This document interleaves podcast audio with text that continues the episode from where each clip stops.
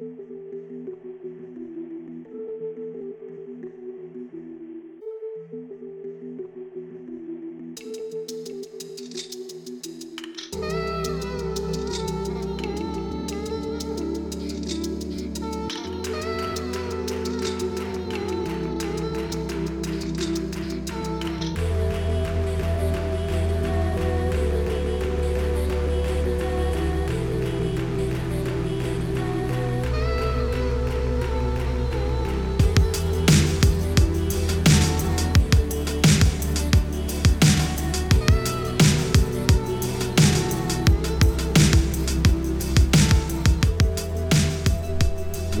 back, everybody. Hollywood Kole here with Coach RX. What is up? What's up, man?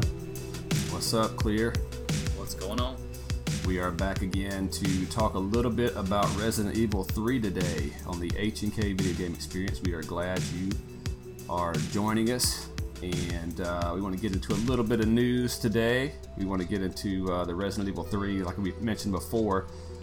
We were talking a lot about some video game news, uh, Ready Player One, and uh, what other stuff did we talk about?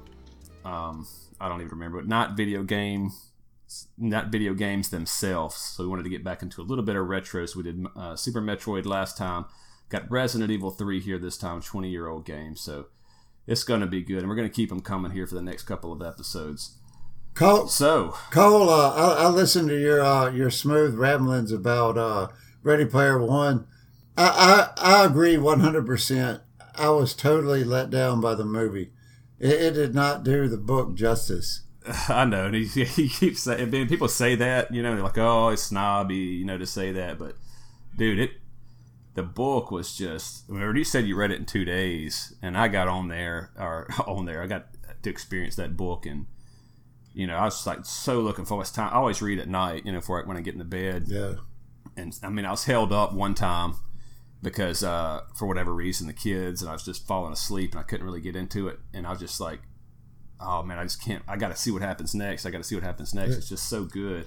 the the, the, the the movie just totally overdid the CGI. You know, and, and, ma- ma- Yeah. ma- maybe it's just our uh, our nostalgic preference, like all the like D and D references. I was thinking back to my childhood, and you know, I'm just I'm, Yeah, that's I'm, why. I'm, I'm visualizing this stuff in my mind, and I guess there's really Well- really no way, way to create that in a movie without CGI. But Well, I like the CGI because it showed hey, he's in the video game world versus he's outside of the world, you know. So that was a good way to do it, I think. But and plus, it made you feel like you were in the uh, Oasis, you know. But they did take a lot of the video game stuff. Like there's a lot of video game references and '80s references and this kind of stuff in the book. That's what kind of kept you, you know. Just, it's just cool to cool to see, Right. and they didn't do that. yeah, just it's it's R- RPG references and stuff. That was that's what hooked me. it, it- it's easy to play Duran and Duran over the you know the arcade scene, but it just it maybe it just wasn't a good book to to translate into a movie because it was definitely directed at Well, they should have did a trilogy like Lord of the Rings or something, man. You know, like per key. That that would probably would have been even better, but it probably they probably didn't think that it had enough, you know, of a following like a Lord of the Rings or a Hobbit or whatever. yeah But I think that would have been really good to just kind of break it into three different movies and really dig deep into each character and stuff. But they tried to abbreviate it. I thought the CG was fantastic. That's my opinion on it. I felt fully I immersed thought it was into good it. too. I thought I felt fully immersed into it. It, it had great uh, pull and draw. I mean, from the minute I saw the DeLorean, I was just all over it. You know, because I'm a big Back to the Future fan. So I mean, it just pulled me right in. Speaking of DeLorean, did y'all see Yes. a car outside the gas station in Resident Evil that was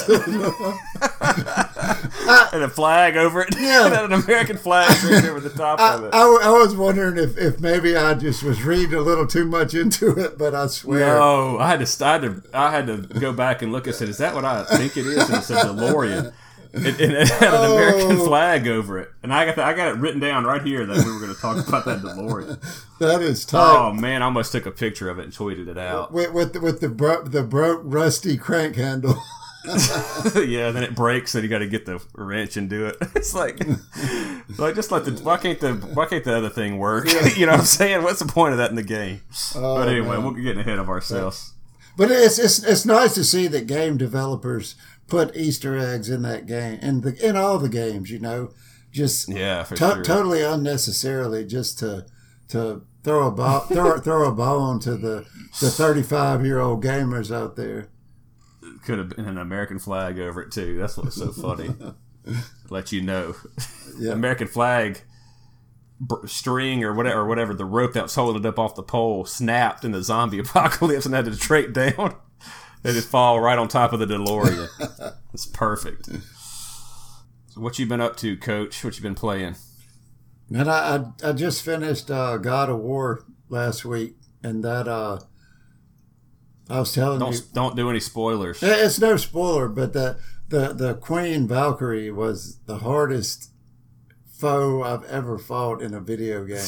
I, I, I bet. I bet I spent no less than twelve to fourteen hours just fighting her over and over and over again until I finally got it.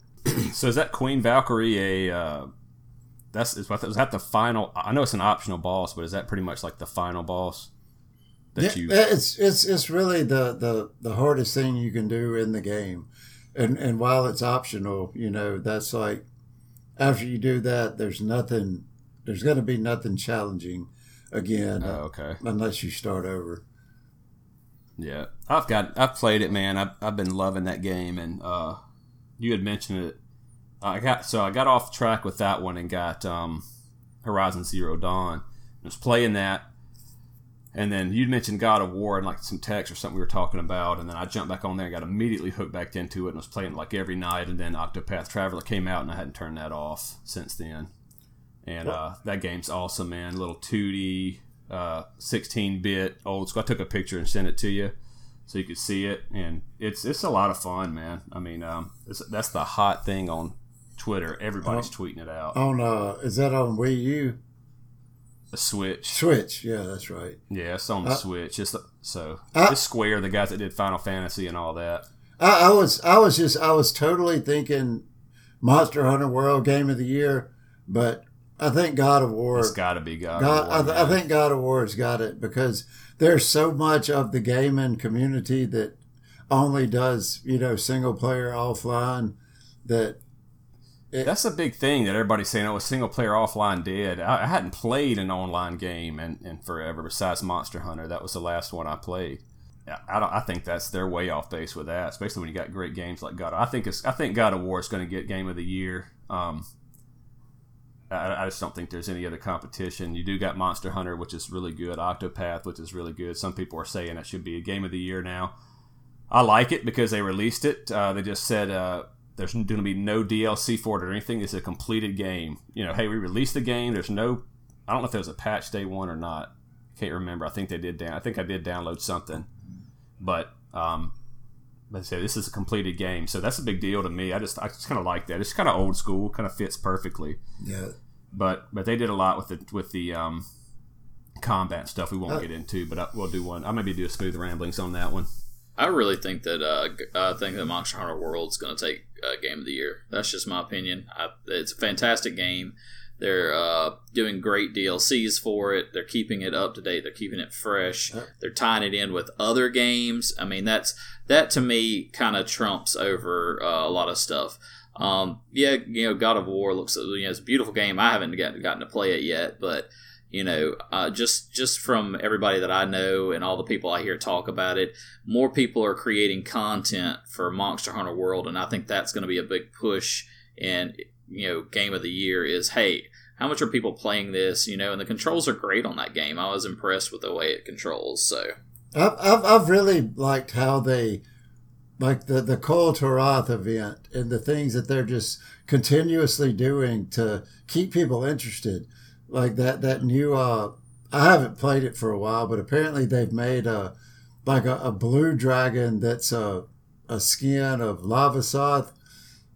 Um, uh, you know what I'm talking no, about? it's a it's actually uh Te- Teostra. There's a Te- Teostra, a- that's it. Yeah. It's Yeah, and it's not technically a skin. If you if you get diehards and you tell them it's a reskin of that, they'll go ballistic on you because it's a it's a completely different uh it's a completely different monster. It actually does fight a little different, and it does have some different abilities. So it's it's pretty neat. And then when you have the tie-in of you have Behemoth from uh, Final Fantasy coming in uh, August first ish, somewhere right around there. I think it might be August 1st when it drops. And it was talking about how it has one attack that if you only have one way to defend against it, and if you don't defend it, you just die. It's just auto kill. And I think it's like Meteor or something like that. So it's a really awesome looking thing. It's just, it's, oh, yeah. It's almost like they're babysitting it. Like every two weeks, there's something new coming in. And, and that's just the fact that they bring back the old events along mm-hmm. with the new stuff just to let you do it again. It's just it's really cool. I, and I'm I'm still an advocate for it. I just had a a guy I worked with was kind of browbeating me about how God of War was so much better and um, it's it, you know God of War is in a different is in a different category of gaming in my opinion because it is a single player game. When you look at Monster Hunter World, yeah, you can single player it. You can even play it offline. You can even you know go out and fight all the monsters by yourself if you want to. But it's it's a social game. And I really think that when they go look at game of the year, they don't need to really say like, okay, this is the game of the year. I really think that they need to say this is the social game of the year, this is the single player game of the year, this is the versus game of the year and have a level of those because I really think that saying that this is the game of the year, you end up isolating certain genres, certain groups of people, and it just it's not a smart move just saying there's only one game of the year because I mean God of War, I probably won't play that until you know the end of the year just because I don't have the time to play it. Well, let, so, let me ask you this: Did Monster Hunter World come out in time to win Game of the Year? Came out at the beginning of this year. It came out like January. Early, okay, yeah. Uh, that that was that was another argument this guy was was bringing up, and I I could have sworn it was it was well into January, like, but like January twentieth, I think is when it was drop date was. Cool. So, yeah, it's a great game. I mean, that's that's just my opinion right now because it's you know basically my favorite game right now. I mean, I am playing uh, Horizon Zero Dawn, and that's a blast. But that game won all of its stuff a couple years ago, and it was a fantastic game for that. So, I I just got a little burnout on it because I was I was grinding the same stuff, trying to get one more you know attack gem, mm-hmm. and it, it, just it it, it kind of it loses its appeal to some extent. That's the only thing that's going to hurt it, and it's it's been like that since all the diehard Monster Hunter uh, players will tell you. Um, and we're gonna have uh, Griff and um, or Grifted and uh, who else? Uh, Clear Max. Max. These dudes have world records on the game. They're world record holders for, for killing monsters in a certain time. And and they, and they would probably be the first to tell you that there's two type of Monster Hunter players. There's either the brand new noobs or like the diehards, like those guys that are just that that play the game for what it's the way that it's meant to be played mm-hmm. by you know speed killing these monsters finding out what it's weak to what you're strong what it's you know its attack. So you can you just basically fine tune your your character to, to do the most damage to him and take the less damage. Each individual just, battle. Yeah and you fine tune it that way. And but this this one did a good job of kind of bridging that. I think there are some media some uh some uh, some medium players there like me that just kind of get on there. And my, my loadout's pretty much the same for every, every that, yeah. That, that's what I was about to say. You can you can take a uh, a um, charge blade from uh, what's the the the monster that dives under the ground. Diablos. Uh, you can take a Diablos charge blade and fight anything in the game and have a reasonable, you know, mm-hmm. outcome. And I just very rarely do I go any further than that. Well, yeah. if you if you look back at the old ones, and like Hollywood was saying, um, they were a lot more challenging. They were a lot more for a hardcore gamer style, uh, especially hardcore into that gaming. Uh, you couldn't do like what you can do in World and go out and wear one set of armor and go basically fight anything. You know, you had to customize your armor for every single monster and change it up. I mean, and uh, game that's going to be hitting uh, the Switch, the reason why I bought the Switch was Monster Hunter Generations uh, Ultimate, and that one's going to be a game more in the line of what Monster Hunter was before World. And I look forward to doing that and trying that out and seeing how hard Monster Hunter really was. And the guys that we play with, uh, Grifted, Max, uh, Reptile is another one. He's he you know they've been playing for a while, and you know they just they, they love that older version of it, and they're all excited about it too. So it'll be it'll be a fun thing. It'll be something fun to talk about as well. So yeah, that'll be that'll be fun to get into that to the way that it used to be. I played the Monster Hunter three on Wii U Ultimate. I think it was. Uh, it was Monster Hunter three Ultimate. Uh, it wasn't the same one, uh, but it that, that's the one that we are talking about. It came out on um, the 3DS, I think, and then it's going to mm-hmm. be ported over. But I mean, you had to find, you had to make your own waystones and stuff, and you had to carry those with you. Uh, you could run out of them, you know, yeah. and stuff like that. Yeah, but, you had to craft everything in those. I mean, it's just crazy. To, and yeah, they would drop you off.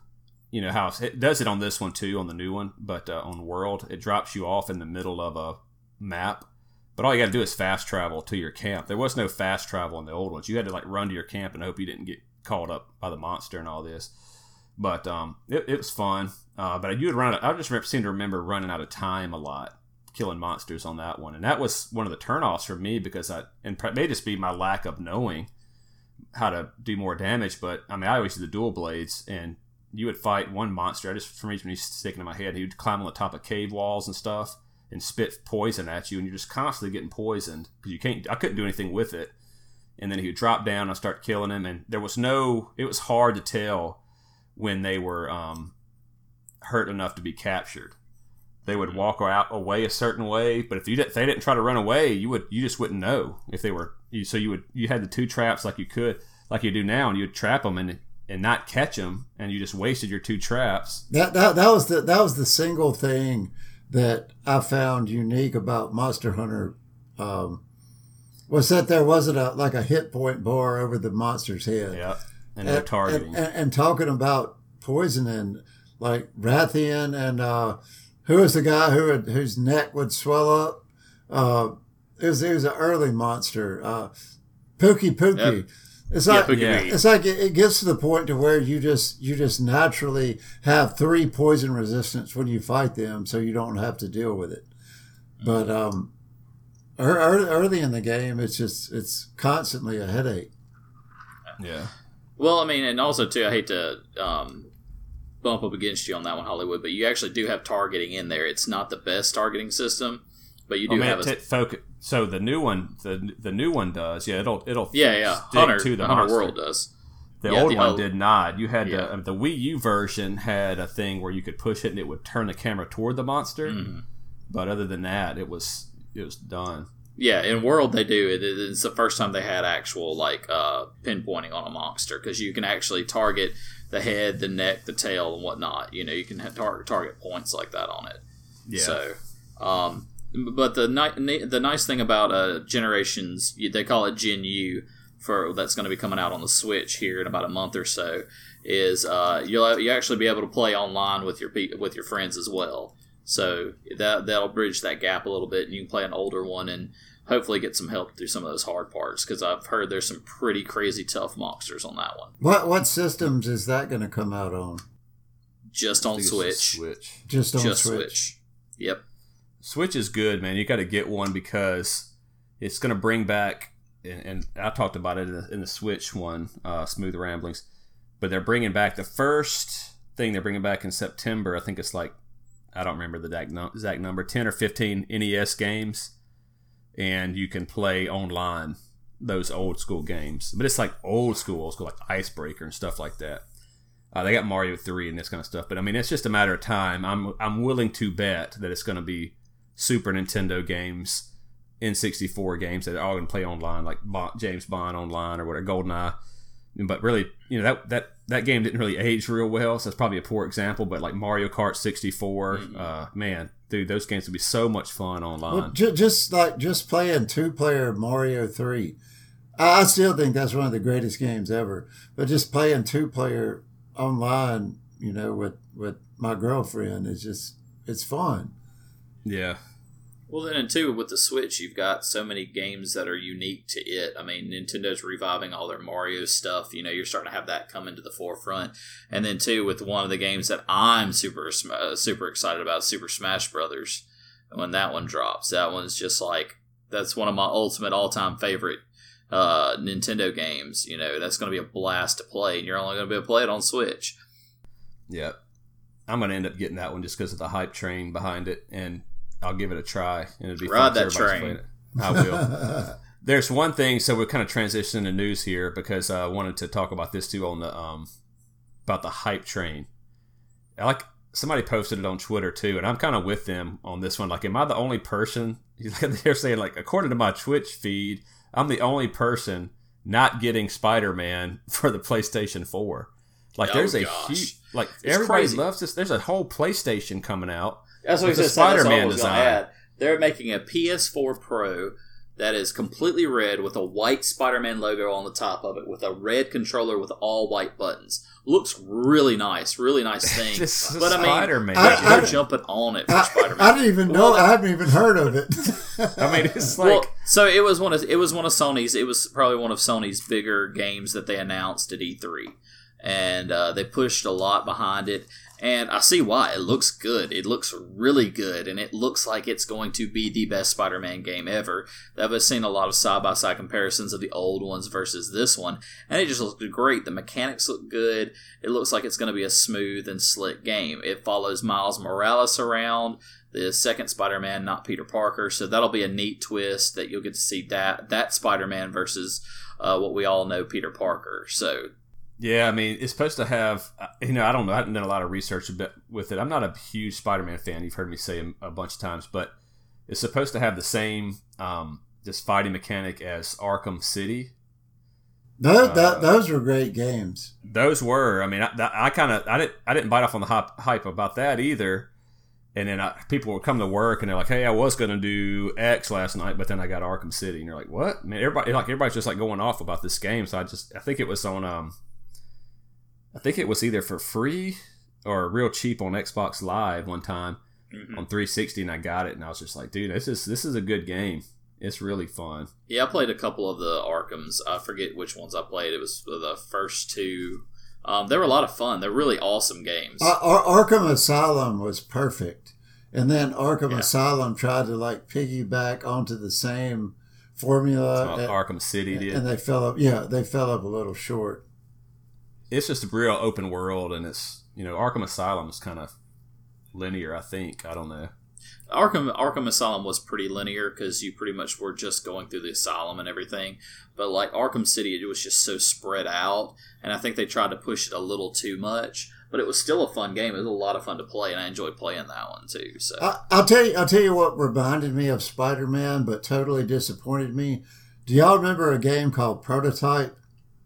Yep. yeah, That that was one of the few games. this weird arm. That that was one of the few games I ever got from Netflix. Like I joined, I joined. uh No, not Netflix. What's the Netflix of video? GameFly. Ga- yeah, GameFly. GameFly. I joined it, and they never had anything I if you can wanted. see that. Ever, so you had to get. You had to get. they, but What is that? That's your Spider Man. Oh yeah, I've seen it. Yeah. but but but finally, I got prototype, and it was just you were too almost like too bad. That there that there was too much. You could jump. You real literally could leap a tall building in a single bound, and it just. You have to have you have to have limitations. You know what I'm saying? That's why I didn't like that uh, Doctor Strange when I saw that because he was just too powerful, and I was like, this guy's not like a. He doesn't have a weakness, you know. He didn't have anything, but I didn't know he was. I didn't know the story of the Infinity Stones, and after I saw Infinity War, I was like, oh, okay, now it makes perfect sense why he's so powerful, and that's, that makes it cooler.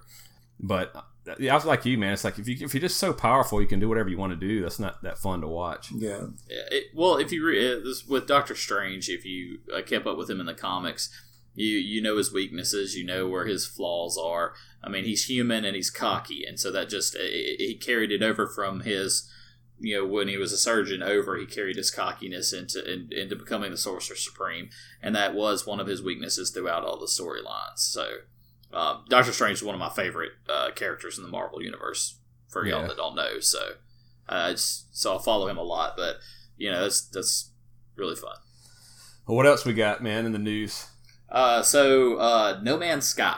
So I want to Oh, point this game out. So this game, I I played it when it first came out. It was promised to be this amazing open like universe exploring things with billions of planets to explore. And for the most part, it, it, it was kind of that. And then everybody started busting on it because it was supposed to quote unquote be multiplayer. Well, many people went to the same planet, were standing standing on the same exact spot. They have videos of it, and they don't see each other. So it was a flaw in the game. ended up become ended up become it ended up becoming. You'll never find anybody. it's because it you're invisible. Exactly. So so it ended up becoming a big flaw in the game, and they they've put a lot of work into patching and everything. And I actually think I might rebuy the game because I can buy it for like ten bucks in a bargain bin right now. Um, I still actually have the save data on my console as well, so I actually could pick up where I left off. But they've added multiplayer in, and they just said that they're actually going to start updating it every two weeks, giving it fresh new content to grow it to where you can play with your buddies. One of the videos I saw of it recently was people jumping in their ships and actually speeding off through one of the planets and then taking off into outer space to go to their uh, to the bigger ships that are out there to the um, I forget what they call them uh, little bases they have out there. So I mean, it, it looks like they've done a lot of improvements on it, and it might be worth checking out, especially considering that you could probably get it pretty cheap, probably in the in, a, in the used game bins at GameStop and whatnot. Well, here's the thing about that. It's just uh I didn't play it, but it got a bad rap. The development team is 15 people on that whole team. Just 15. And um something happened before they released it that it leaked. And then somebody says, because it's supposed to be like you said, it's multiple universe. You'll never find the end of the game, and blah blah blah. And it leaked out to some journal, uh, or to somebody, and they beat it in 30 hours and they put hey i reached the end of no man's sky in 30 hours and everybody's up in arms hey it's supposed to be this unending game and blah blah blah and so and then now they're not releasing no man's sky to journalists and all this and they and they were going to and they did but it was just delayed. It wasn't like they stopped doing it. So they, they so the, the hype train took a bad turn before the game was even released. Yeah. and they still had to release they so something called going gold if you know the, these terms to where you ship your game to xbox 360 or microsoft or whoever and they run it through there. It's literally a whole group this whole, this whole job it is to just run the game in the system to make not not to see if the game runs fine. Has nothing to do with the content make sure it doesn't crash the xbox make sure it doesn't mess up xbox live you got all your boxes checked you got your store in, in place and all this kind of stuff and uh, so they wait till they go gold before they start patching other things in it. And so between going gold and going out, it got leaked somehow, and they got demolished before they. And they're still releasing patches for it to make it the game that they promised it to be. And so it got it got run down that way. And so after knowing knowing that and learning that kind of stuff, I'm with you. I think we may want to give this another shot and just really take it for what it is. I mean, anybody believes that this is an endless game, a game of infinity. I mean, you know, it's infinity planets and all this, which is just randomly generated. Uh, there's not like a lot of thought that went into it, each planet, to make it some kind of some type of strategic Yeah. and cool item somewhere or whatever. It's just random. Um, it's random and it's just explore stuff and have fun. That's all it, it was meant to be, and they're finally getting to that. And I really think that, you know, I, I really think I want to put it put it back in the PS4 and give it another spin and see how see how it goes. And I'd like y'all to jump on it and you know run with it because I think it would be a fun game to play with. Because I mean, it's another it's another one of those social games, and that's how it was kind of marketed at first. Was it's going to be a social game, and then of course it wasn't. So um, I really think with all the changes they've done to it, I think it's you know it's worth to give it another another go. You were going to say, were you going to say something with it, Coach? No, I just uh, I just I, I know a couple of guys who are who are really really big on it. You know, at release that were totally disappointed, but Yeah. you know, looking looking now, I mean that that's essentially what you want in a game is you want the ability to to generate a perpetual cycle of random encounters because then it never will end. You know, Yeah, true. e- even even EverQuest, what they what they intended to do, it's it's not random. It just it has no end. You know, Yeah. you're you're doing the same stuff over and over again, And if, if, if you have the opportunity to just log in and do something totally different, Diablo 3 almost nailed that because it, it totally randomly generates your experience. But there's not enough uh, there's not enough variety in what you're doing for it to make it worthwhile. You know what I'm saying? Yeah. Something like that. That's just a loot grind. Is all that game is, and you gotta you got and they do got a ton of loot. I mean, that's one thing it always has going for it. But they need to just constantly be releasing new new new stuff for it. You know, new new loot that can drop. Maybe just drop a a patch in there where you don't even know. Hey, there's new loot here, but you know that's all it says. New loot. Well, well, They just well, sent that well, that- that- that- awesome. there's a certain type of gamer that I am not, but you say you beat a game, you platinum a game, you've got a weapon that does say 75 damage. Well, the developers they release this new weapon that does 76 damage. You immediately jump back on board Right. do whatever they ask of you to get that new weapon just because you want to be at the peak of the game at all times. You know what I'm saying? And it's like Yeah. it's like I get to Well, they got those. They got those. Um, what is it called? When you have to, I can't remember. I haven't played it in a long time. But you go to a world and you collect all the different some some objects to open up the gate to go fight at that level of the gate. So that- you're on. that's uh, that's Diablo three. yeah. What's it called though? The gate, The portal, or whatever. The- I can't remember. But anyway, it doesn't matter. But you go there and you finish that one in a certain amount of time, or Yeah. kill all the enemies. Then you next time you open it, you're on level seven, or depending on how good you did, you could get on level one. You crushed it. Now you're on level seven. And Yeah. you start climbing up that thing to about, I think we're on like level 60 right now. But, you know, that, that's how they keep score on that. And there's like seasons, you know, uh, that they restart every quarter or something. But, I mean, you release just new loot. Man, they're going to just to be a feeding frenzy on what kind of loot you can. But no, nothing else about it. Don't say, hey, we released this this weapon that's out there and it, this is what it's called. And, you know, the Thunder Blade and it does this. And, that, and you just kind of gave it away now everybody knows I'm not going to go run anything until I know I have this weapon. But Yeah. if they think they got the best weapon, but there's actually some other legendary thing out there, you know they'll they'll keep grinding. But um, that that's a that, that's a good idea if it was random or whatever and, and had new new loot all constantly. But anyway, what else you got, man? Clear. Well, just funny because I'm scrolling through some of the news stuff here because I've I've been slacking on our Facebook page. I've been swamped at work and all the other stuff. So it's just We're so losing funny. a lot of likes too because of that. I, see that. I see We've that. lost I like see four or five likes. I see that. Well, then quit unliking I gotta figure the out who it was and message them. that, Yeah. that- Uh, they're called greater But, uh, greater rifts. I, Yeah, I, rifts, I, yeah. am sorry, I didn't mean to interrupt. oh, you're fine. You're fine. But uh, I just thought that was funny. We were talking about No Man's Sky, and it says uh, two years later. This article here titled "Two Years Later, the hype for No Man's Sky is back." So, you know, definitely check it out. Uh, the other bit of news, I had some. Let me see what I did with it. Uh, oh, I know what I'm gonna bring up. So I'm gonna bring up the uh, the the game that shall not be named on the podcast. Oh gosh. I'm bringing it up for two quick reasons. One, uh, it was kind of a little bit of a controversy, but uh, you know, uh, Forsaken is dropping for it in uh, September, and it's supposedly where Cayde Six dies. Well, the voice actor for Cayde Six has been doing it for a while. Nathan Fillion is actually not doing the voice acting for him in Forsaken. It's actually going to be Nathan Drake, the guy that does.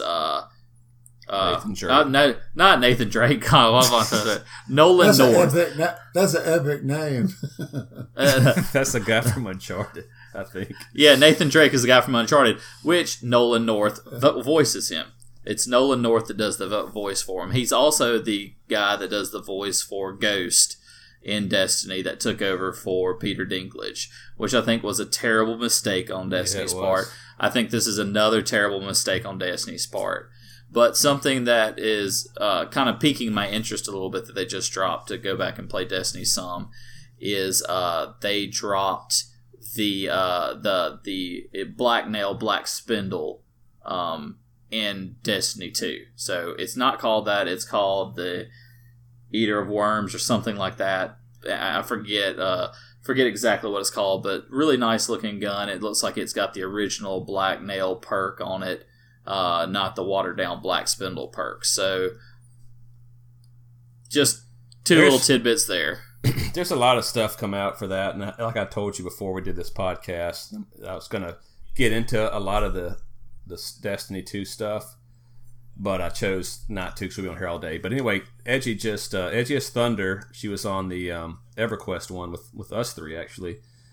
Uh, she'll be back to talk about Destiny two. They're fans of Destiny two. Um, so I'm not a big fan of it, but that's okay. I'd love to hear the other side of it. I don't wish Destiny 2 to fail. Um, I just wish that it's known for what it is, um, what I what I perceive it is, and I think that the facts are all there to, to say this is what it is. But whatever, I mean, we're gonna have a nice discussion about all of this, and I'm looking forward to that one. That'll be really good.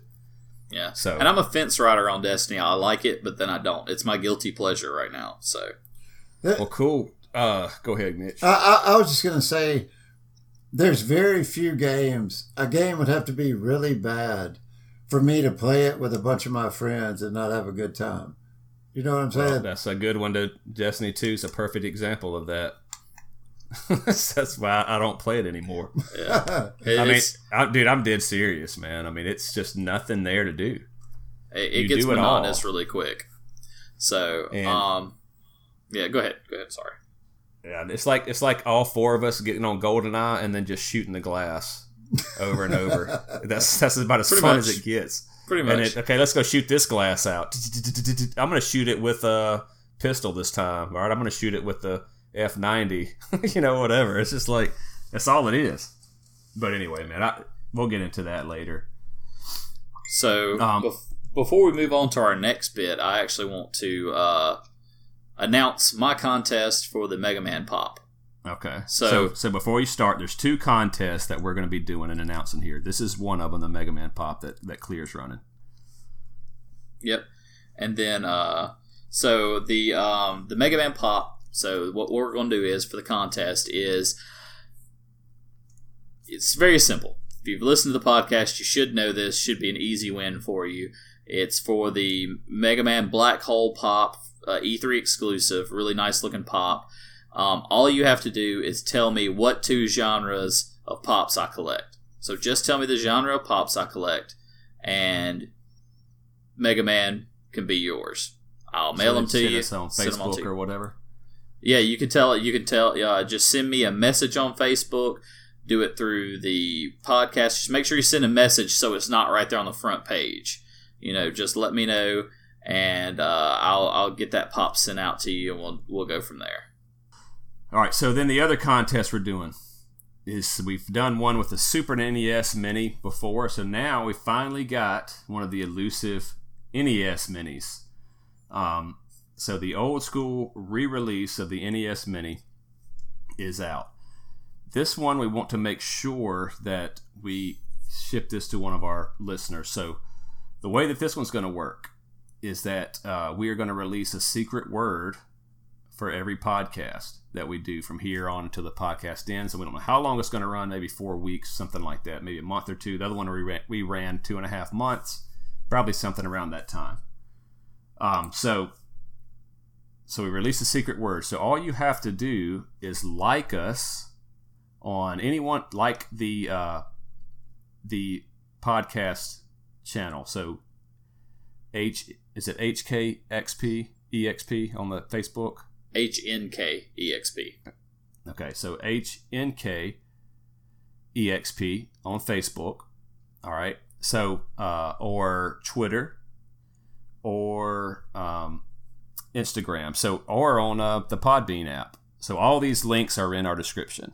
Okay. So, Facebook, Twitter, and Instagram or Podbean. Not our personal pages, not our Hollywood Kole Twitters or whatever, our Kleerfyre Twitters, but the, the page like it. Okay, so that, but that's going to do a lot for you. So all you do is once you find the secret word, which I'm going to announce in a minute, you send it to us in a message there. That gives you one vote.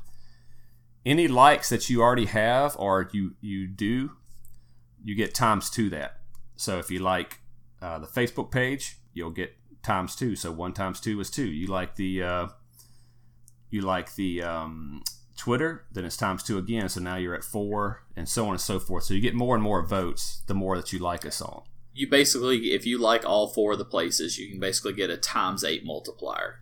Exactly. Logarithmic. So every and every time that you uh, do you we got a word that counts as one so we're going to release a new word next week or whatever so then you got two votes times eight and so on and so forth and i'm going to go ahead and tell you straight up not a lot of people go through the trouble of doing this okay so not a lot of people are going to be playing i can go ahead and tell you so if you're hearing this go do it and you're going to have a great chance of winning i'm going to tell you right now I mean, we will. I'm even. I'm even going to post the post the stuff on Facebook page, so you know we've got a contest going on. But you're not going to know the secret word unless you listen. You can have all the likes you want, but you're still going to have zero entries. You've got to Yeah. have at least one entry to get any votes. yeah So you've got to listen to the page. Whatever you do, if you you know if you know the secret word, you've got to make sure it's a private message to us. Please don't post it on our page. If you do post it on our page, we will delete it off the page, so that way it's not up there you for get everybody to see. negative times So, um, so, so, so, just make sure you do a message to us. You, I mean, if you want to message either me or Hollywood personally with it, you can. Just please make sure it's a message. Make sure it's not a post on our pages. and we'll acknowledge it. We'll acknowledge, let you know you got an entry. And if And you ask will. us at any time, we'll tell you how many entries you have. Exactly. We're, we're gonna keep it keep track of it, so you'll you'll be set. You'll know what you've got, and if you think there's any discrepancies, then we can help fix it from there. But make sure you like everything. You like everything. You've got more multipliers. So that's how we're gonna play it. And like Hollywood said, you know, we're not sure exactly how long we're gonna run it. It's gonna be at least four, at least four, you know, four podcasts. We'll have four different secret words at the very least. We might have more than that, just depending on depending on participation. If you, you know, the more people participate, we might make it go longer. We might make it go shorter. Who knows? But Yeah, we're not going to drag it out though. I mean, it's not going to be long. You're going to get your NES. Uh, you know, if you if we're going to do the same thing, random roll, and then whoever Mhm. it lands on, we're going to get it. exactly. So the secret word of the day is. Well, funny if we both thought of this at the same time. Locke from Final Fantasy VI, SNES, L O C K E. Locke, my favorite character on there. So that's the word Locke. So just message us that, you get your vote. All right, cool, man. So let's go ahead and jump into this Resident Evil uh, 3 stuff. So, Coach, we played, and, you too, uh, Clear. I don't know if you were around at Jones at the time, the Iceman. So, so before I mean, before I get into Iceman, Stars. yeah, before so, um, Resident Evil Two, I played that one. I got it for Christmas or something. I just got, it was all hyped up in like GamePro or something, and I got it. Loved the game. Phenomenal game. Two disc game. One's Leon, one's Claire. You play through Leon, and you think, "Hey, I'm done." You put in Claire's disc, and you pick up uh, with you know you play Le- Claire's point of view of that, and what you've done with Leon will will carry over to Claire, and, and, or vice versa. You don't have to play any particular one first, but you do. You finish both of theirs, and the biggest surprise of all, I think it was probably six to eight months after I'd already finished the game that I found out that man, you can kind of pick up. There's a whole nother a B story for each one of these characters, and it was phenomenal. Yes. A completely different story. That, that's that's brilliant game design. It's awesome. And so Resident Evil 3 was supposed to be a basically a 2.5 for the Resident Evil series. And from my understanding they were in a they were doing tons of Resident Evils at this time. They were making a bunch of them and dedicated X amount of people to Resident Evil 2.5. That Resident Evil the real Resident Evil 3 got delayed and delayed and delayed and it never came out. And so a lot of stuff is happening right now with this Resident Evil. Resident Evil 1 is a survival horror game. So all the Resident Evil fans love survival horror. So what does that mean? You got to run most of the time. You got very limited ammo, very limited healing items. Stuff's popping out and scaring you. You're actually in a mansion, uh, which which everything fits, which we're going to talk about here. These weird puzzles and all this kind of stuff because you don't know what's going on. There's a there's zombies everywhere. It's just kind of freaky, and that's where it fits perfectly. Resident Evil 2 comes out, and now you're in the police station the whole time, essentially. So you're in two different, you know, police station is real weird. You know, has all these weird puzzles. They try to carry this trend over with these puzzles. It doesn't really. We're going to talk about Resident Evil 3 and kind of how that plays in. But remember, this was supposed to be 2.5. They wanted it to be have a little bit more action. I mean, when you start off as Jill Valentine, you have a assault rifle, machine gun. You know, and the other ones you had a pistol because you're just a cop. Um, and so they started off with this to make it more action uh, oriented. They had a little bit more ammo and healing stuff than you normally would. Um, if you play on easy, you're going to constantly have plenty of stuff like that. They had a dodge button in there. They had a 180 degree turn. So they, they had to try to implement all these different things. It uses a lot of the set settings and pre-rendered graphics from Resident Evil 2. And the tank controls that people love or hate are in Resident Evil 3 as well. But I didn't even, this this came out like a year after uh, Resident Evil 2. And I didn't even know it existed. And we're sitting at Jones probably playing Tekken or something, and it's after Christmas, and here comes the Iceman and drops Resident Evil 3 down on the, our lap uh, at, at, in that dorm room. And we're like, I'm like, dude, Resident Evil 3, this is going to be awesome. This is just, this is better than, you know, Resident Evil 2, but it's one disc. So you're like, oh, man, is it going to be as long or whatever, you know?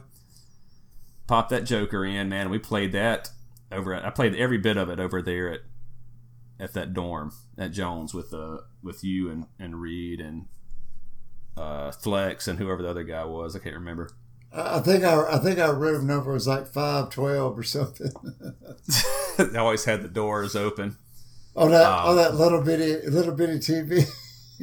yeah, it was awesome. I mean, I love that. Uh, and so that's how I first experienced the game, and that's my very first. Every time I see Resident Evil Three, it's the first thing I think about. And we, and you sit there with me, and we'd play, and we're trying to solve these puzzles and stuff. And the puzzles are ridiculous in Resident Evil 3 because they still want to keep that essence of the evil mansion and you know like you know and I remember mentioning this I remember I don't know how I remember this but mentioning this to you or sitting on the couch and I said man these puzzles are just kind of ridiculous because it has a clock that you got to put jewels in to open up the city hall yeah. like nobody would have that of course and you're like yeah there's like a battery off in the mayor's statue which there you know and it's like a car battery in the whole town that can power this lift later on in the game. But there's one. often a mayor what, statue. What, one thing I noticed that um, I wrote down, I wanted to mention was a lot of a lot of the puzzles in the game are there to see if you're paying attention to the story.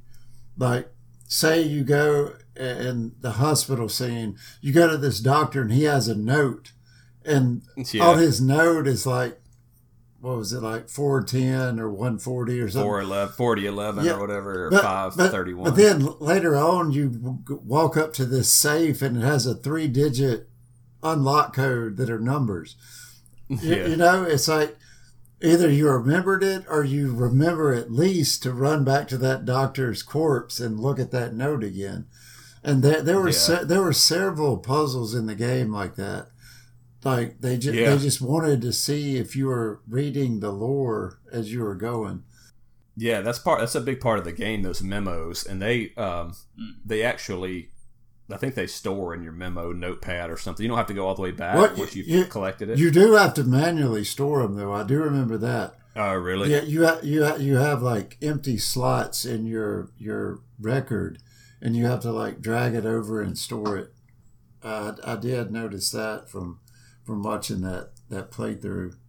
I went back to Resident Evil Two recently being made about a year ago and and three to try to get back into them and after kind of watching this and doing this it really makes me want to kind of go back through and really these games have a lot of replay value which we'll get we'll get to in a minute depending on the grades you get and all the stuff you unlock.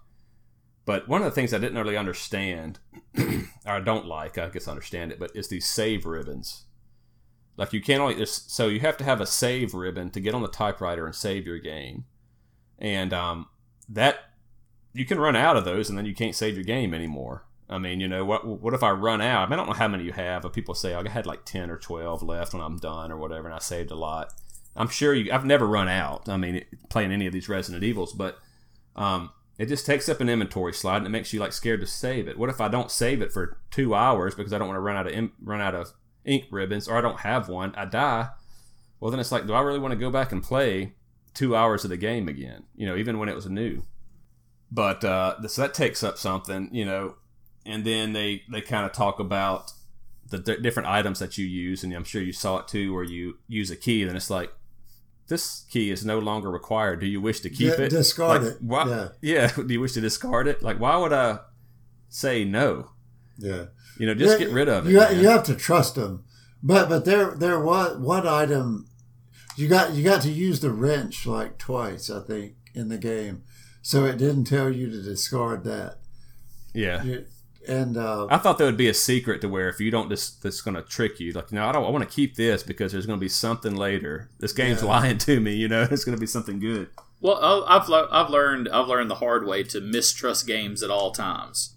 You know, I've been bur- I've been burned many too too many times. And if it asks me, did, do you want to discard this? I go, no, No, I'm gonna keep no. it. And so I've always had the so I've always had the problem of not having enough inventory space because I keep all the stuff that it asks me. Okay, this is no longer useful. Do you want to discard it? I'm like, no, I'm gonna keep it. I mean, you look at you look at some of my vault space and some of my other games, and I've got stuff in there that you should never keep, but I just kept it because it's like I've been burned before. I know this is to come in handy somewhere, and this is to be reused somehow. So Yeah, your inventory space is just so limited that I mean, if you you can pick up all these items, jewels or whatever. And one thing that I always liked about the Resident Evil series, you're running through this hallway over and over, nothing happens.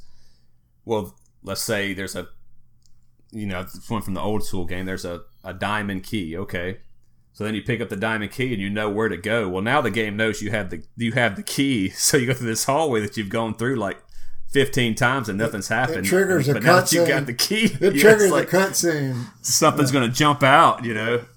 That's a pretty cool deal.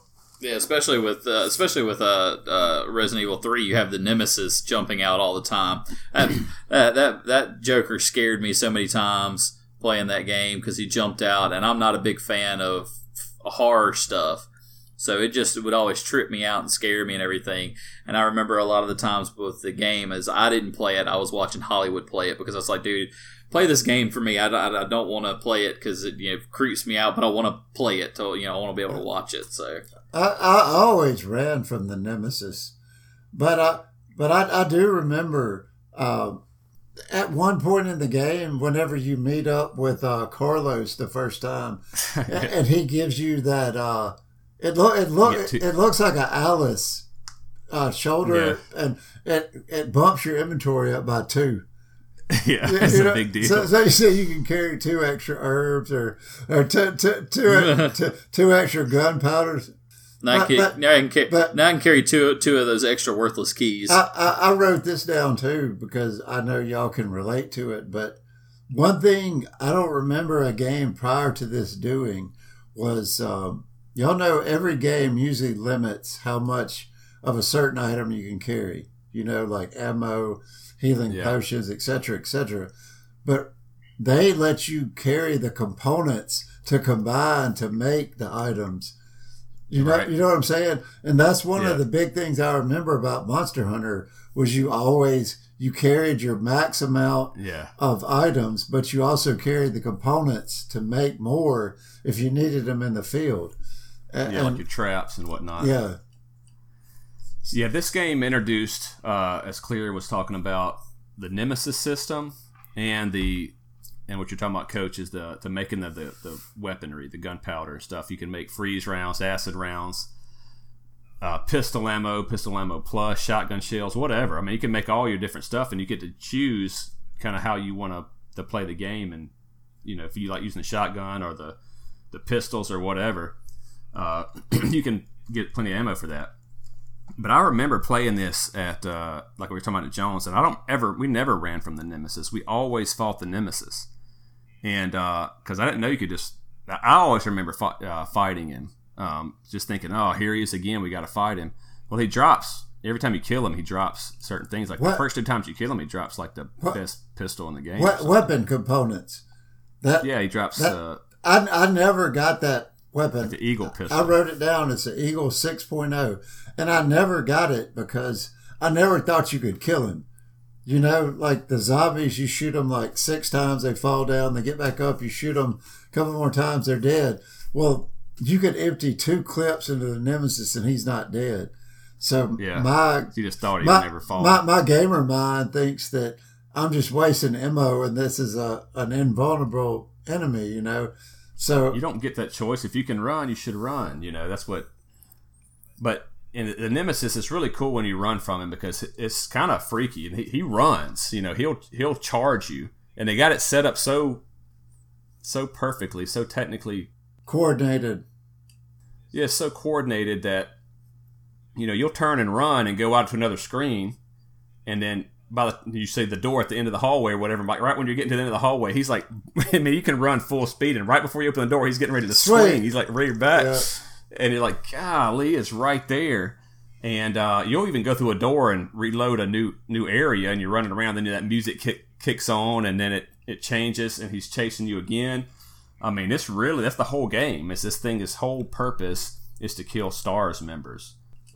What what there was some part of the game that it um it it really uh, encourages you to replay it because I remember like very vividly watching that playthrough the like scare scenes like where the dogs would come out or the birds would come out or zombies would jump through the window. I knew exactly where they were. And this was what 20 years ago. I, I, there was some part of the game like like it was the early stages of what we now consider platinum. Like for some reason we played that game over and over and over again, trying to do something. oh something. yeah. You know what I'm saying? And I just can't put my finger on what it was. Like challenges or something, maybe. Well, no, you just well, so you got a grade at the end of the game, and so you got an A, B, C, or S, A, B, C, D, E, or whatever. And so depending on what you got, and it unlocked a new game at the end of it, Mercenaries. And so you could play that Mercenaries game, get money to um, to buy infinite weapons, you know, infinite ammo weapons in the real game to go back and play it again. Maybe that's what it was. And so, but you only to get that grade, and like S is a rank that's elusive to like even the hardcore players. They don't That- really know how to get that. That, that's the Japanese A plus S. it's like oh, all. Like, is it, some people are saying it only exists in a Japanese game, but some people are saying no. You have to run through. You can only use a pistol or a knife. No heals or saves. These guys were beating it with no saves or no heals in less than two hours, and we're still not getting an S. That's- So, and I, I can't find anything online. Maybe it doesn't exist, or but people are claiming that they can do it. Uh, but, but something I was thinking about while, while I was watching this stuff again, and how we really like this game and enjoy this game, and you saw those cutscenes. That when you saw the cutscene, you're like, dude, this is awesome. Because what did we play before this? Tomb Raider. Super Nintendo, man. Uh, you know yeah. what I'm saying? It was just Super Nintendo. yeah. And so this was these graphics were phenomenal. I mean, just imagine going from a Super Nintendo to this. And yeah, N64 came out in '96, but PlayStation was out in '95. So we're still kind of getting these graphics, getting used to these graphics. This game came out in '99, so it's three years after the um, after the N64. But still, I mean, this is a this is what we talked about me and Clear before. The jump in graphics and and just the quality of the games from Nintendo to Super Nintendo to N64 to whatever PlayStation 2 just phenomenal. You're not going to see those technical jumps anymore because it's just being fine tuned now. But um, very uh, very cool to, to to kind of think back and see that and see these these scenes and stuff. I, One scene, go ahead. I, I was going to say, I, I read that they made a point to make like the the game, like the the the atmosphere, everything was supposed to be perfect, and you're just supposed to be running around in it.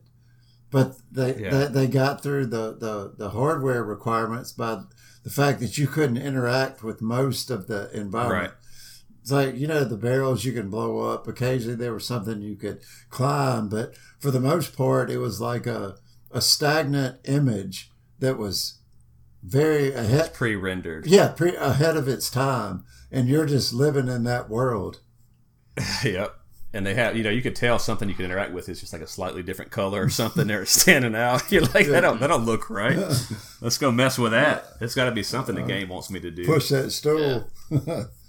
So, a really random memory for me from this whole game and everything is, well, you know, bring up Nemesis is the tie-in between it and actually the movies because you know there's a whole series of movies with this as well, and I remember Nemesis being uh, almost an exact copy from the from the game to the movie, and I was like, you know, that's pretty awesome that you know because this was back, you know, when video game movies weren't really done very well, still aren't done very well to this day, and um, they had they had that nemesis in there, and I thought that was a really cool twist and really good way to have it. Which the movie and the games don't line up at all. They did have Jill Valentine in there, and and they have a lot of the characters in there, but uh, that's just one of my favorite things about it is that twist there. And like I said before, I didn't play this one a whole lot. I mean, I did play it some, but I mainly got Hollywood to play it, so that's why most of my memories are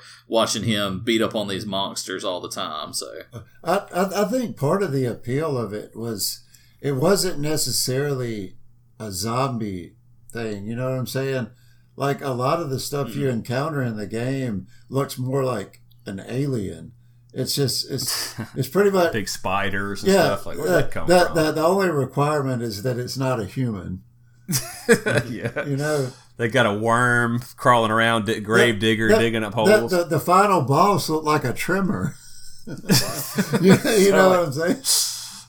so like that that's kind of where the story you know, this is what I was kind of thinking about here, and I don't really even know how to explain it. The story never really crossed my mind, and I wonder. I never played the first one. I went back and tried to. They re-released it HD and all this on uh, PlayStation, and it was free one month. It's like fifteen bucks otherwise, and I, I got it, um, and and started playing it. But it is a it is a totally different experience in terms of you know, you don't know about no T virus and all this kind of stuff. So I wonder if it's like an afterthought. Hey, we're going to develop this real creepy game where you're trying to survive with uh, with zombies. It's going to have some puzzles because you're trying to figure this thing out. You're in this big creepy mansion at Resident Evil One, you know, where you're trying to figure out all these weird puzzles. This guy's like a madman or something. You know, you're trying to figure this whole thing out, and that's what kind of worked. And then in Resident Evil Two, and it may have, and don't get me wrong, there's some diehard Resident Evil fans listening. You know, I, I, am not a super uh, fan. I don't know enough about the story in the old school games to know. Maybe they did mention T virus and all this kind of stuff that they're actually some kind of biological um, virus that, that caused this, which I mean, obviously it did, but it starts to get more into all these corporations and, you know, Umbrella Corps and all this has some evil intent and all this. And the STARS members are trying to stop them. And, you know, uh, even in Resident Evil 3, Umbrella has its own army that it sends in to, to, to do something. You know, you start getting into these these stories like that, and I just wonder how it's a whole. I mean, it's it's this whole universe that they've created. Um, so from Resident Evil 3, we jump into Resident Evil 4, and that's where I mean I own like a little it's a metal case for it. I mean, it's like a collector's edition. It has a picture of Ada Wong in there. It's uh, like a collector's picture or whatever. It looks really cool for PlayStation 2. And a lot of diehard Resident Evil fans do not like Resident Evil 4. That that that's the divide. The divide yeah. between what is the Three best yeah, exactly. That that's kind of what I found just by generic, just a Google filling it out that that you've got the the Resident Evil three fans are our age that appreciate that nostalgia, and then the Resident Evil four fans probably start, you know, in the next generation. Yeah, because they they changed the mechanics of the game. They um yeah, it's over the shoulder. It's more. It's a lot actiony. It's not even. It's, it's more like scary at all. It's, it's more like Doom than it is like you know. that's, that's th- a good way to put it. Third person shooter that we're accustomed to. I, I was trying to think about that because the Resident Evil Four. So before that, that they had like, and I don't know the order, and I don't know. Maybe I'm off of my dates a little bit, but like Resident Evil Zero. Um, what was these other ones out there? Code Veronica, like all these different ones that were out there, and they weren't doing real well, I don't think. And I bought one, I think it was Zero, Resident Evil Zero, on the GameCube, and I I played it for an hour. I just could not get into it for whatever reason. I don't know. Maybe I had other games or whatever. Nothing against that game per se, but I don't know why. I just never got into it. But Resident Evil 4 came out and hooked me. I like Resident Evil 4. I enjoyed playing Resident Evil 5 too because you could play it online. Uh, and me and uh, Revelations played that all the way through. And I bought Resident Evil 6. It was on sale, and that got a lot of hate. But I actually enjoyed it. I mean, I didn't finish it. I probably played eight or eight to ten hours of it. And I enjoyed it, but you know, but I can I try to see it from the perspective that the Resident Evil guys see it. It's if this was a Final Fantasy game, you know, and like, hey, they're Final Fantasy two and three, and and seven, and kind of how they've always done it, and then we go to thirteen. You know, completely different game. Yeah. And if it, they kept going off with a 13 tangent, I'd be like, this is not even a Final Fantasy game. You know, this is something completely different. Why, why didn't y'all just change the title altogether? Exactly. so that's what they're. I'm sure that's what they're thinking. So that's what they did with Resident Evil Seven. They said, "If "You want hard, then we're going to bring it back," and they brought that game back hard. And I thought it was real scary. And I just watched playthroughs on it. Um, I, and people won't even play it in VR, but it's pretty. It's pretty crazy. So one thing I noticed about this game, man, um, I was just looking because it kind of stood out. There was a girl zombie like right at the beginning of the game and I don't even remember any of the girl zombies. Like there, there being girl zombies. There's like one at the beginning of the game, and like that's it for a long time. She looks just like a nor- uh, like a human, like a normal person. Yeah, I got like a skirt and everything. And uh, there's only ten girl zombies that I counted in the whole game. So that, but it kind of fits because Raccoon City, where it takes place, is probably like a very noble city. And they knew as soon as this outbreak happened, they like got all the women and children out because there's no children zombies, and there's only a few girl zombies, so they got all of them out. So that's like a story that's you just got to kind of you got to That, kind that of makes know. sense.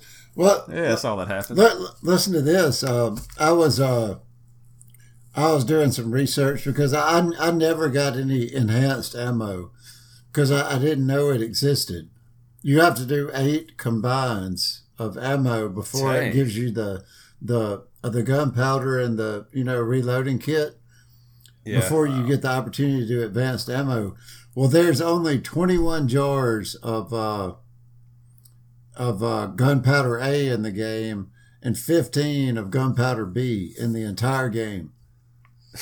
Wow. And that that's like, you know, you Well, they're saying it's random, man. I mean, I've heard it's random. Like, well, I mean, it's only going to be ma- the max amount like that. But even so, that and it it may just be people playing it on hard and easy. But I just have more faith in the that people that know what they're talking about about this game. There's, I've heard other people talk about when there's one part where you go down. Uh, let's see, where it's kind of in this where you got to synthesize. It's not Carlos.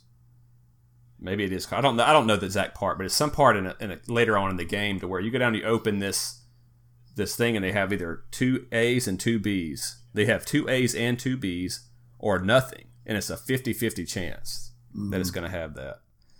And so they'll talk about that too, like where you go down a, a, a hallway and have three zombies there, you die, restart, and go down, then it'll be like dogs there. It, it changes. yeah. Well, that, that that's that's one one of the things about this the items in this game that kind of threw me for a loop was uh the first time you go to that gas station with the uh the rusty cra- crank and you try to Yeah. open that door and it breaks and you're like Yeah. you're like oh you know I, I just Yeah. I lost my item and I didn't progress the game. You know that Right. that that's kind of counterintuitive to the the way we've grown up playing video games. You think you've done something wrong. and that's the whole point of that. You know what I'm saying? It's got to be. What's the other? What other point would it be, other than just make you think, oh, I just either I messed up or Yeah.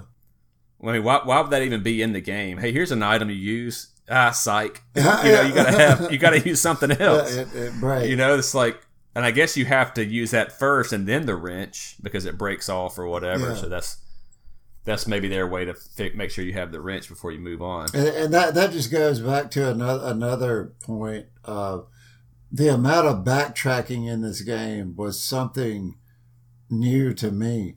Like as a general rule in a game, you're always progressing forward, but in this game, it always seemed like you would you would take two steps forward and one step back. You know, you're constantly Mhm. going back to, you know, you get an item that you have to go back to use to progress. You know what I'm saying? It, it- Yep. it- it's it. What what what did you say? Ninety nine. It was just it was a, a almost it came out in '99. almost a totally new concept at the time to to do that. You're you're constantly Yes. walking around picking up items, but you don't know what they're for. And then you get Yeah. you get to the subway and you need an electric cable. It's like, oh, well, I I either remember picking that up or I don't remember picking it up. yeah. but but it's every every item had a purpose. Yeah, so you would always pick it up. You would never, you know, if you had inventory space, but if you don't know the progression of what you need first, you're going to run out of inventory space. And it's like, oh, do you want to pick up this blue gem? And you're like, yeah, but I can't. I can't. have any inventory. yeah. so you got to just remember where it is, and then um, go dump some stuff in the in the box by the where you save it in the save room because all those boxes are in, or you know you put it in one box, it'll be in every box, and go back and get it. Um, so, you, like you said, if you run up on something, so we need a blue cable, you know you either have it in the box or you don't. But you don't. You're carrying stuff that you think you need. I mean, if you find a blue cable and nothing else, you're like, okay, well, I gotta use this blue cable somewhere. Mm-hmm. And so you're just running around trying to figure out where you need to use it. If you picked up a ton, and this happens all the time in these Resident Evils, you pick up a ton of stuff, and you're, you know, you might pick up. Resident Evil Two had this, I know, um, where you could pick up some stuff you didn't need for a while, and you could really just leave it there and come back and get it later if you knew the game. But uh, you know, just pick it up and put it in your box, so that way I don't need it. But you know, you try to keep your ink ribbons in your box so that when you find us, because it's kind of the box and the little typewriter are always almost always in the same room. I don't remember on Resident Evil 3 particularly where they're not, but in Resident Evil 2 there was a couple to where they just had a typewriter there and no box. And it's like, dude, why would you do that, man? Because now I either got to pick, and I think they had ink ribbons there. I got to pick up these ink ribbons and waste my inventory space just to save it, uh, or don't save. You know, like why, why would you, why do you make that part of the challenge? You know, of saving the game as part of the challenge of the game. And I think you know, that's you got to save every time you come to that typewriter. You got to save. yeah, because you're about to run into something. That that's that that's that's just the the modern uh, evolution of gaming. Is if you have the opportunity to save something's about to go down. yeah, you know what I'm saying? Always. And, and, that that's that's what um, in God of War, it was a. Uh, it, it kills all your HP and MP, then he knows something's about to happen. It, it, it, it, was very useful. A quick save is very, very useful. But yeah. it, it also takes something away from the game, too, because you knew in Resident Evil you are constantly progressing toward some a place you could save. You know what I'm saying? Like if if you, yeah. if, if you know there's a save point ahead, you'll go balls to the wall on this uh, nemesis with a with grenade launcher. You'll use every single one of your rounds just to get to that save point. But if you know you can just quick save here and just do whatever you want to, it changes the way you play the game. Well, I like the quick save option that they they've kind of figured out a way to get around it to where the quick save, you know, it's not a real save. In other words, you you load it up, you're right there. You can't restart the game. That quick save is going to go away. Now, that's just for you to use if you have to get off the game for whatever reason, real quick to go do whatever. And I like that aspect of it, and I like this the save states to where uh, save states the wrong word because more of a that's actually a real thing, but where you just kind of put the PlayStation or you can do it on the Switch too. Just put it to rest. Just push the button and turn it off. Yeah. And then when you come back, you just turn it back on. It's right where you left yeah. off. Uh, you, you just to appeal to the the the community that's our age that has a life that has responsibilities. You can't expect those people to not be able to put the game down at the drop of a hat you know yeah and and to and to totally negate all the progress you've made that's just it's not reasonable yeah and sure people are going to abuse it but you know it is what it is are you going to get the uh, resident evil 2 remake it's coming out january 25th what system? Did you even own any of the Resident Evils? That, you didn't ever. Re- Resident Evil Three is the only one I've ever played. Okay. And um, and, I, I, loved it to death, but I just I, I never uh, never picked up another one. I think it was what yeah. well, you know how sometimes sometimes things happen to you at the perfect time in your life, and you just embrace it, and then you move on. It, it was kind of, I, I remember beating my head against the wall playing Resident Evil 3 at Jones just like, you know, this was in the, the infancy of the internet. You know, Yeah. dial up was available, but we didn't have it in the dorms. Nobody had it. Yeah, no, we didn't even have internet. We didn't even think about it. nobody had it. That's weird to think about nowadays. nobody had a cell phone. So if you got stuck, you just quit playing. And watching that long playthrough, I remember every point I got to in that game that I just put it down. You know, I can't Yeah. I can't figure this out. I don't know what to do. And uh I, I kind of miss that because I played through God of War and I I tried and I, I successfully beat the game without ever looking up spoilers or, or anything on the internet. But when I got to that Valkyrie Queen, I was like, I need some help. You know what I'm saying? Yeah. It's like I want to finish the game and I can't do it with my own body of knowledge. So uh, Well, you think about Resident Evil 2. I played that. So a lot of times I just try to get into a game and get um, just kind of absorbed into the game. And so Resident Evil 2, I did that. You know, I'm just sitting in my room at home at my parents' house and just playing the game. Well, like I said, Iceman dropped off Resident Evil 3. And so we played that one. It's a community game, you know, because y'all's room was always like that. It's always open. People were always showing up. And so that's a different experience for me to have to sit there and play a game, especially one like that where you save it. Man, I hope nobody comes in here and plays it, messes it up, you know, or deletes it or whatever.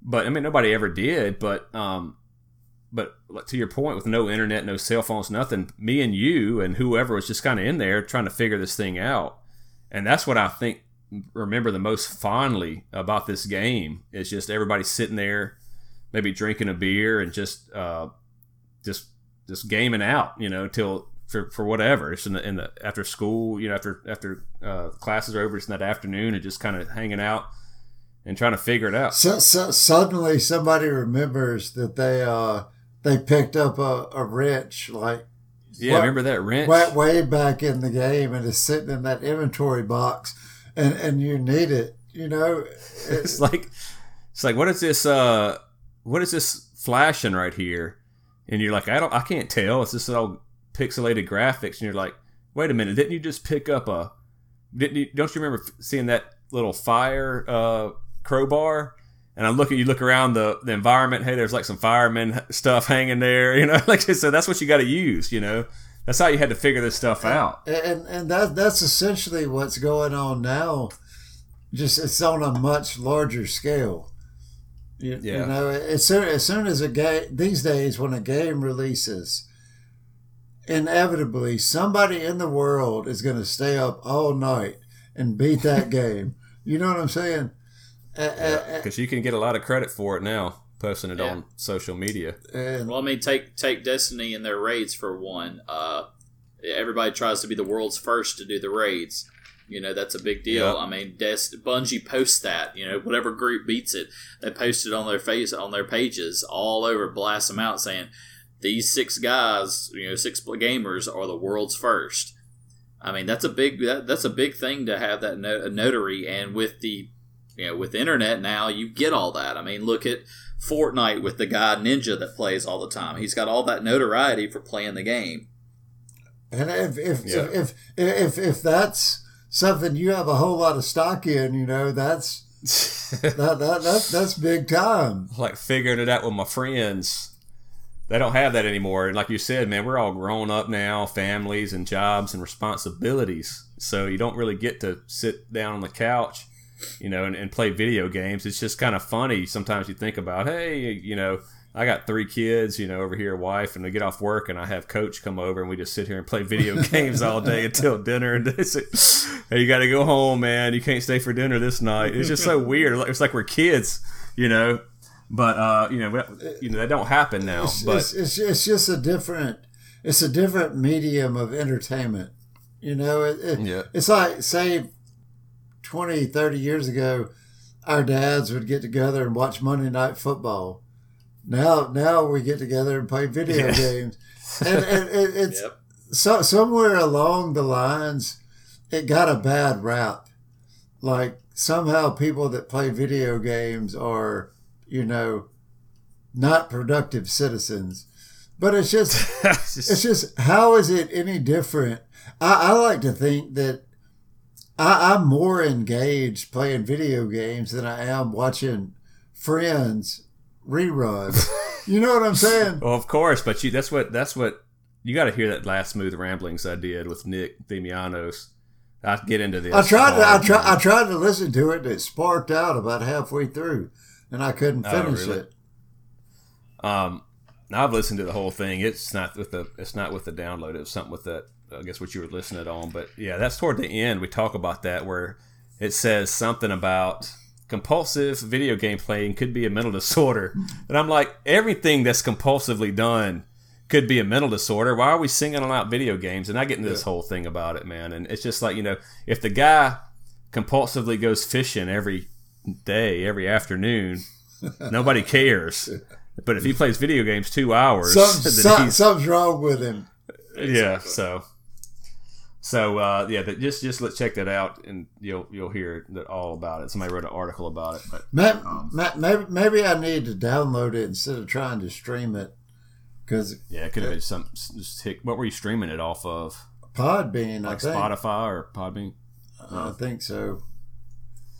Um, well, anyway, Resident Evil 3, guys, if you want to play it, it's available on PlayStation, Dreamcast, Windows, and GameCube. Uh, PlayStation, it's, it's, that's probably kind of a little expensive for a game now, and I'm going to guess about 20 bucks. I want to see what it is now while we're talking about it real quick. Mm, I thought I saw it for thirty ish dollars. Yeah, I mean, it was it was that much when I wanted to play it back in the day. If you look at the PlayStation, it's probably going to be the cheapest version. Let's see here. Yeah, you can get it for twenty bucks if that's just the disc, though. So you start getting into with the uh, without the disc, you're looking at thirty bucks, like you're saying. And you know, I, I got this game before I was actually collecting, so I got just the disc. You can Yeah, get it on a PSP, PS Vita, and this kind of stuff. Not PSP, PS Vita. Yeah, I got So- it. Got it. You know, uh, heck, I've seen some people trying to ask two hundred dollars for it, Yeah, probably sealed or whatever. but, But- yeah, that one is that one is sealed. So But anyway, yeah, the Resident Evil 2, I just want to touch on this real quick and then we can close this thing down here. Resident Evil 2 Remake, if you're interested in this, um, it's coming out January 25th. I'm actually interested in this thing. Um, they've, they've changed it up to kind of give it more of the over the shoulder controls, like off of Final, uh, off of Final Fantasy, off of uh, Resident Evil 4. And so, uh, and Resident Evil 5 and 6. So that's kind of their new thing to make it better controlled. One thing I do like is they make it now where you pull your gun up, you have the reticle, and then it starts to shrink to make it more accurate. You know what I'm talking about? If you kind of sit still, it shrinks down. Yeah. Um, and that that's supposed to be really cool. Actually, people think they don't like it, but it actually makes it more, you know, more intense, more rewarding when you get a headshot, and so on and so forth. But supposedly they've taken more enemies out and made it more horror driven. Uh, they don't do the two stories that cross over now. They do have the two stories in there, but it's like two separate stories. They're saying, so it's gonna be pretty good, man. Uh, I'm I'm excited about it. I just want to see how good it's gonna tie into the original one. And from what I read, it's a full blown remake. It's not just a remaster. It's a full blown Oh remake. yeah, that's what So- I'm saying. Yeah, So so so make sure that when you go into it, don't think of it. Oh, I'm getting to replay Resident Evil 2. No, it's a full blown remake of Resident Evil 2, kind of like what the remake of Final Fantasy 7 maybe will be one day. You know, that, that that that was one of the things I wrote down that was a, a, a an issue worth addressing was how often in Resident Evil Three you were shooting and you couldn't see what you were shooting at. You know what I'm saying? It was off the screen because of how the camera snapped around behind you, and and you just like you knew it was there, but you couldn't see it. but the game still registers it too. That's what's crazy. You can still shoot Oh, stuff you off can- screen or blow up stuff kill off it screen. and kill it. But but it but it, it kind of took away from your uh, what what would I call it? Uh, your input into the game that you're just Yeah. you're standing in the general direction of something and kill you know killing it. That's, but you know that was back in the day. They that was just kind of the thing, especially with the Resident Evil. You knew that was the thing. All these dogs are coming. They're coming from that direction. Just start firing off, Yeah. popping off in that direction. But you know, and look at that. The game that immediately comes to mind is uh, uh, Shadows of the Empire. on uh, N64. Yes. And so you're running around with your control stick, and that moves you and everything, and it's, the, it's just so awkward the way the game kind of controls. But man, you just look at anywhere, and your dude will shoot, you know, everywhere, up, down, left, and it's going to hit the enemy. It's just guesses where you're trying to shoot, and it'll shoot the enemy from anywhere. It is you, you. You like to feel like you have more input, more control.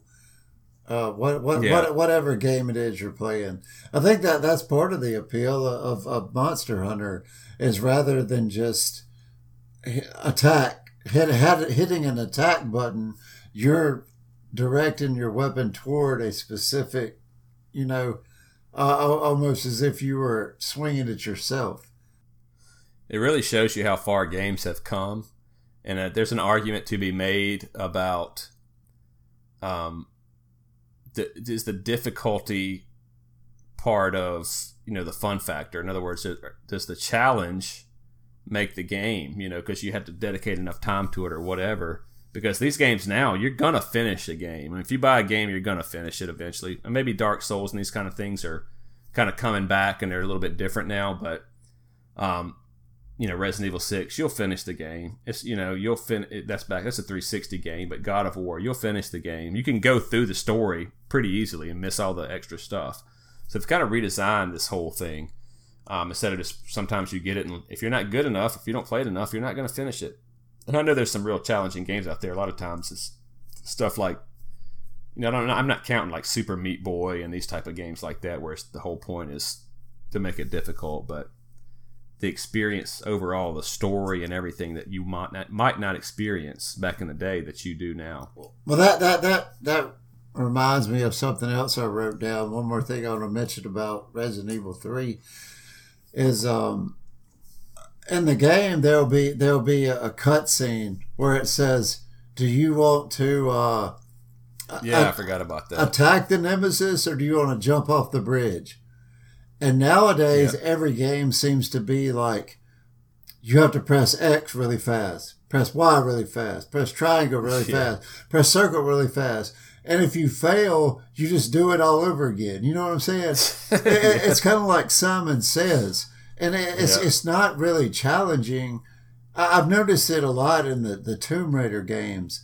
It's like it's it's really rewarding if you get it right the first time, yeah, but if you don't, the the challenge is gone. It's a, I see. I think that's going to be one of the things in the future that they're going to kind of do away with. You know what I'm saying? That's going to be part of the game experience that falls off as those quick time events that you just push the button, unless it's random every time. But I, I- didn't know exactly what it was called, but yeah, I, well, they took them out of God of War. You know, you used to when your enemy starts blinking, you run up to them, and then you have to push the sequence of events to kill the monster, the boss, or whatever. Now you just get to sit back and watch the killing, which is cool. yeah. So, but anyway, uh, that'll about do it for this one. Um, Resident Evil 3. Overall, I think it was a pretty good game. Uh, I really like the Resident Evil series, and I kind of like the new ones too. So, uh, don't hate me if you're an old school. But I started mine with uh, Resident Evil 2, and so that's that's kind of where I started this deal. I, I, But- I'll, I'll definitely check out that rebate. Yeah, I think it'll be pretty good, man. I think it'll be a good one. Kleer closing thoughts. Uh, just remember, guys, we got the two uh, uh, the two two uh, contests going on. One for the NES Mini, one for the Pop. Uh, remember, go back, listen in the podcast, and see what the secret word is for the podcast, so you can get a chance at uh, winning your NES Mini. And just to give you a little help, I'm gonna throw the hint out there for you. Um, looking at Marvel and Star Wars, so there's your little hint for the uh, for the pop. So and then just the answer. I just want to throw that out there so that way it's Wow. that that way it's out there. All you got to do is respond back to me with uh, which two, uh, what type of pops I collect, and there you go. Wow. All right. I, I, I got to throw my, my little political uh, input into the podcast since I'm here. Oh gosh, But D- D- Disney has disowned the director of uh, Galaxy 3. uh, of uh, Yep. Guardians of the Galaxy because he made a, a tweet that hinted at ped- pedophilia like 20 years ago. Dang. So take that for what it's worth, but uh, just in, in this day and age, you know, pick your pick your words carefully because somebody's always exactly. somebody's always watching. And if you post it on the internet, it's there forever. It's there forever. It's written in ink. Count on it. You mean they still they still write stuff? No, you don't remember on uh, the Facebook or what was that social network where his girlfriend goes, "You posted it on the internet, Mark. It's not. Ri- it's not something you can take away. It's not written in pencil. It's written in ink, something like that." And I was like, well, "It's not. It's on the internet." It's not written in anything. So, so, somebody somewhere is taking a screenshot of it. yeah. Well, cool, All right. Coach. Appreciate you being here, man. Thanks for joining yeah, us. thank you for the input. E- Enjoyed it. Good to see you guys. All All right. right. Well, thanks for listening. We will have another one out for you later. Take care, guys. Peace out.